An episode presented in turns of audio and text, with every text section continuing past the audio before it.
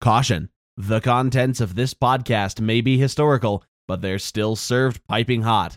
We're brewing up the classics here on the Coffee House Classical Music Podcast.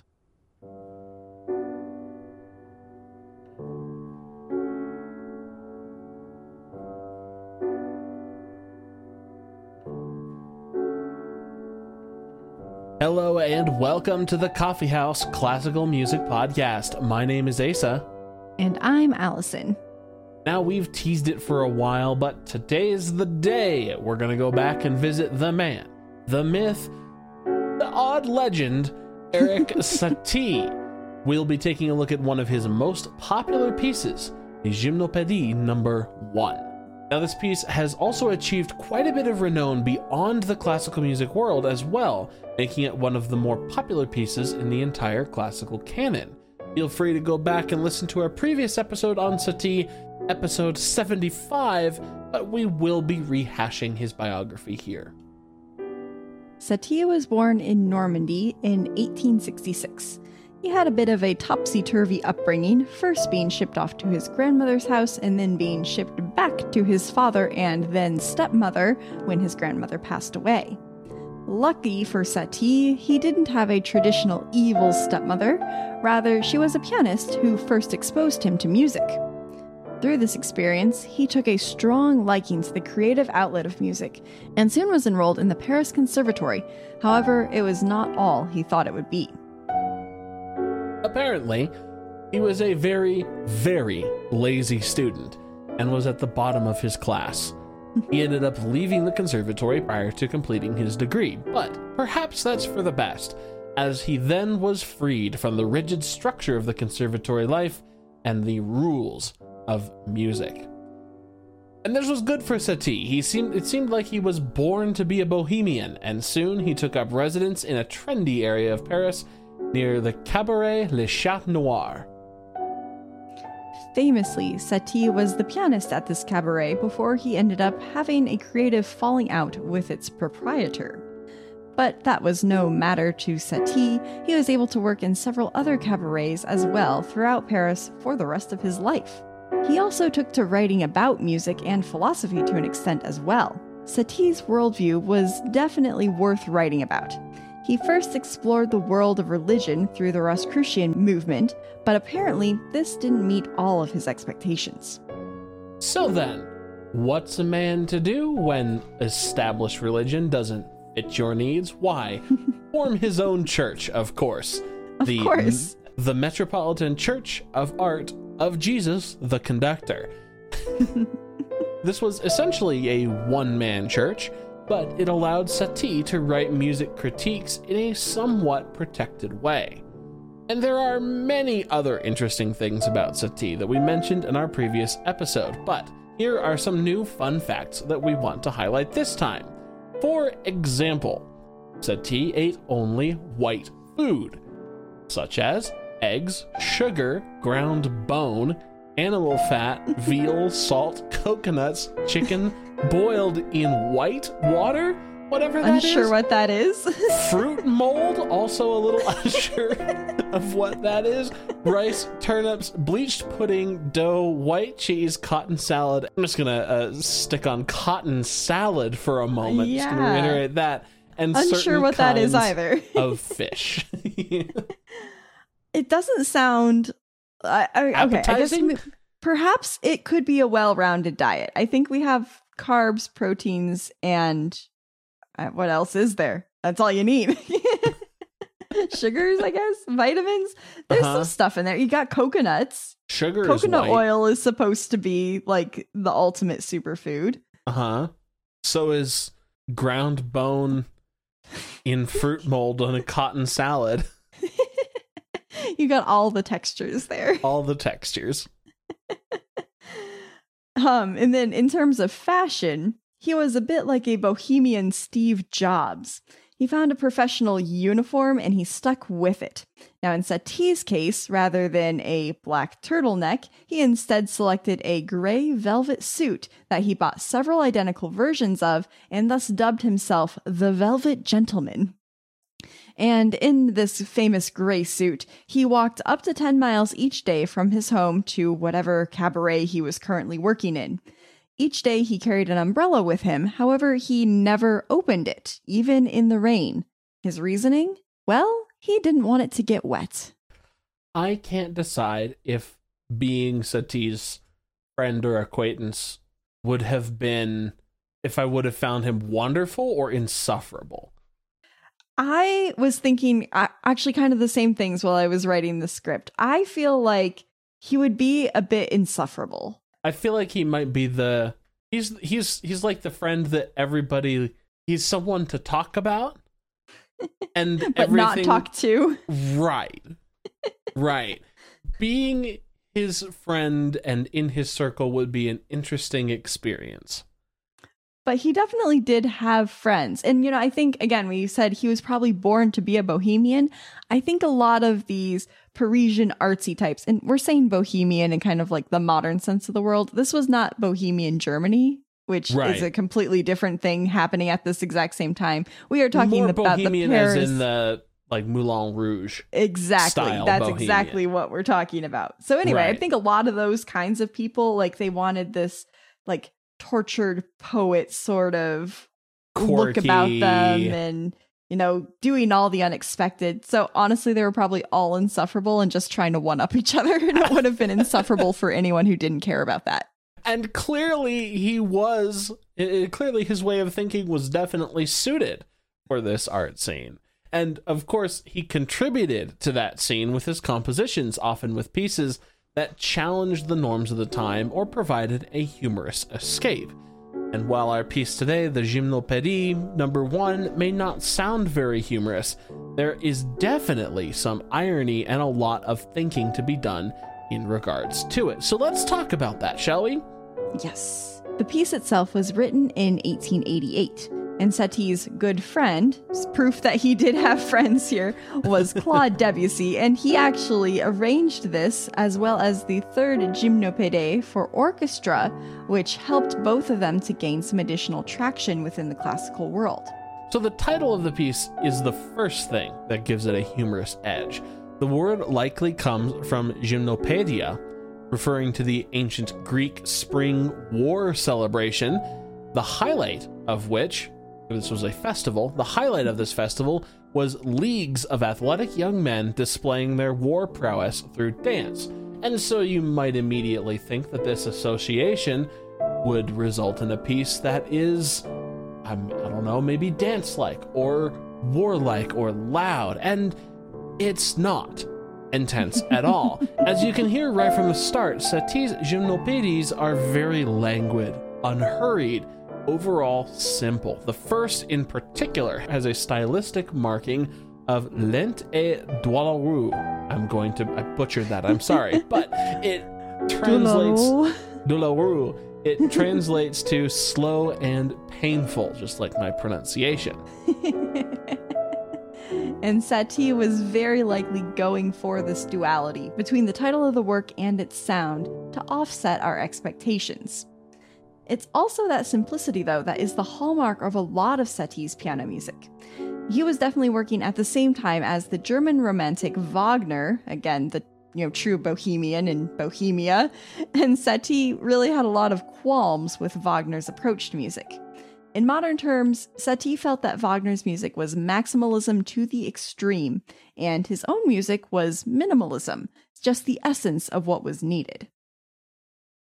So then, what does Satie's strong opinions mean for the piece?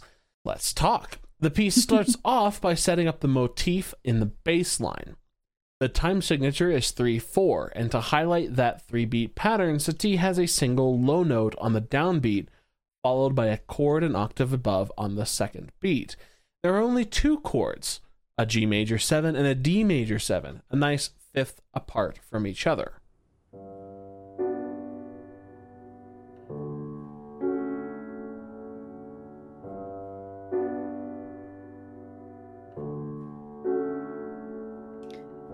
But due to that seventh being added into both of those chords, it gives them the feeling of both being five chords, or five seven chords specifically, that will then want to resolve elsewhere, but they never quite get there.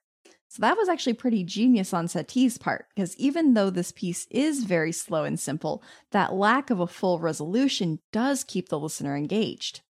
Satie was clickbaiting us in 1888. After four measures of just these two chords going back and forth, the melody finally comes in. It also is very simple, just one note at a time without any chords at all, and it's just quarter notes.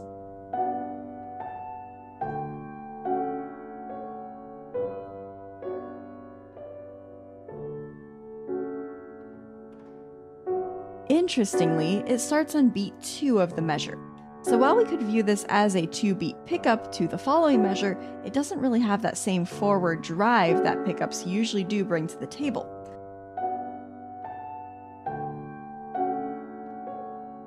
Rather, it gives a feeling that the melody and the bass line might just be offset and disconnected from each other by a single beat.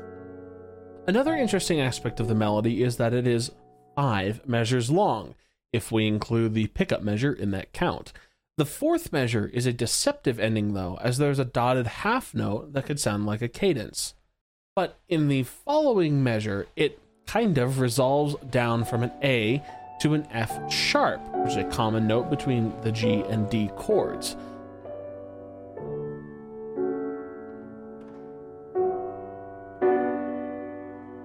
And those G and D chords continue marching on. They actually continue for the first 17 measures of the piece. Satie starts to repeat the slow quarter note melody once again, but this time instead of the A dotted quarter resolving down, it actually moves upwards to a C sharp, then F sharp, and then finally down to an E.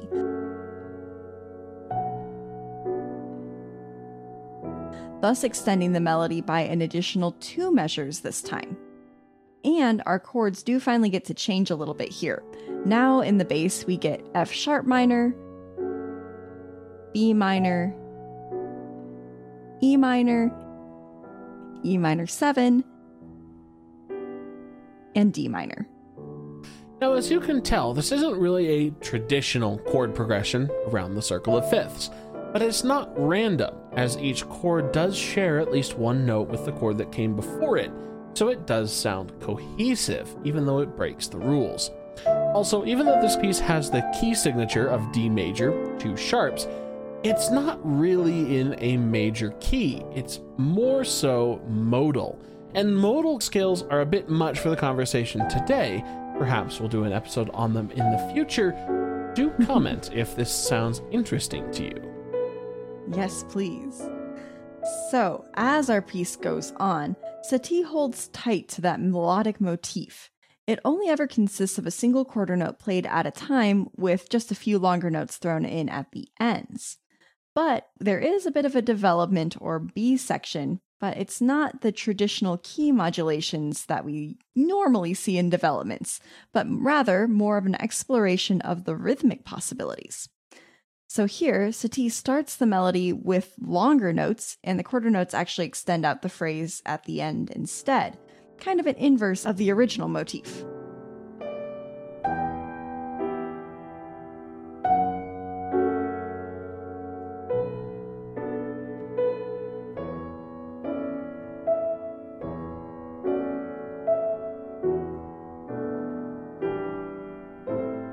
Also, at the end of this phrase, we do get the closest thing we've had to a true cadence the whole time a full D major chord without the seventh. And that is actually what signals the end of this little development B section.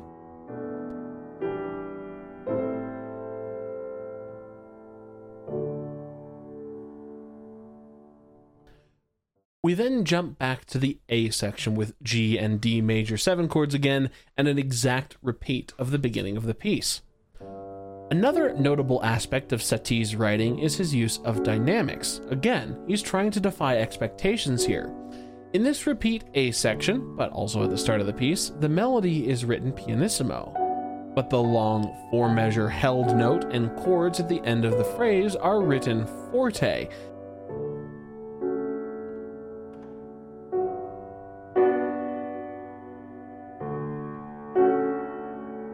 it's a bit jarring, as usually the melody would be the thing that is highlighted by this dynamic change.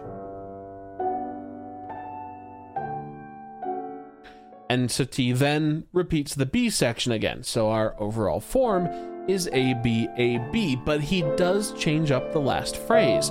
We now get a lot of C naturals and F naturals, essentially modulating from the two sharp key signature we were in before.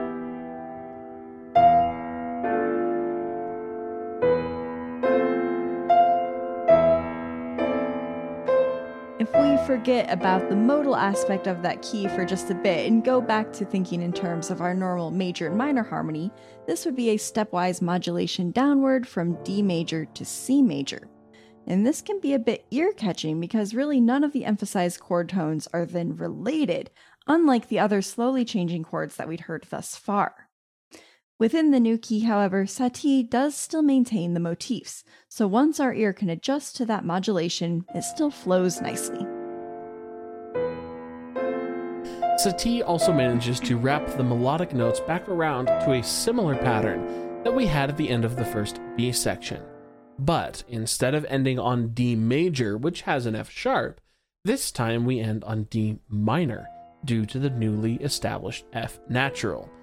And perhaps this more sad sounding ending is the representation of the douloureux, or painful marking Satie suggested at the beginning of the piece.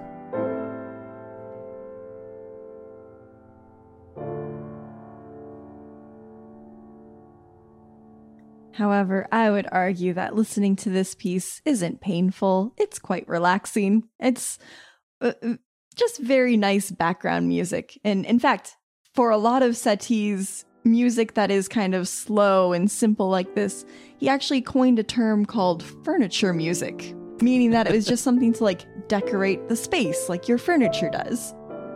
Didn't Satie have a collection of like all white furniture? I don't recall that. However, it would go with his all white food.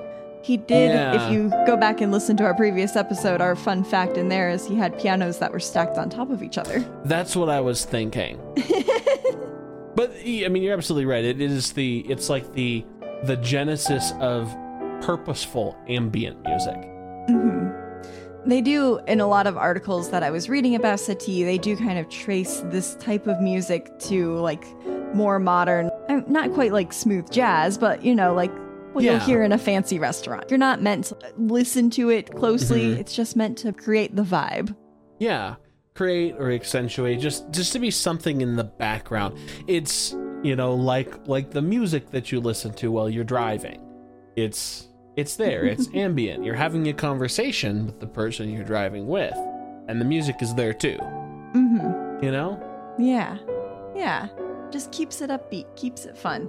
And of course, we were playing this kind of music in the cabarets, which, you know, they're kind of like meeting places, food and things were served. That's exactly what this was doing back then, too, serving the same purpose. So thank you for listening to this exploration of Satie. If you enjoyed what you heard, uh, do consider leaving us reviews on iTunes, Spotify, Google Podcasts, wherever it is that you get your podcasts, and share this episode with a friend who you think might also appreciate the weird, eccentric genius of Erik Satie. Or, you know, this might be the perfect opportunity to share it with someone on the street. Because if you're sharing something weird like Satie, and mm-hmm. you're new, you're being weird coming up to someone on the street, I think it would right, all just fit together. in your velvet suit and your closed umbrella. You're becoming the eccentric bohemian that's insufferable. Until next time, I'm Asa. and I'm Allison. Thank you so much for listening. The Gymnopédie number one was performed by Louis Colodon. You can find the Coffee House on Spotify, Apple Podcasts, Google Podcasts, or wherever you get your podcasts. Be sure to rate, review, and subscribe. Follow us on Facebook at the Coffee House Classical Podcast and Instagram at Podcast Coffee House. Email us at coffeehouseclassical at gmail.com.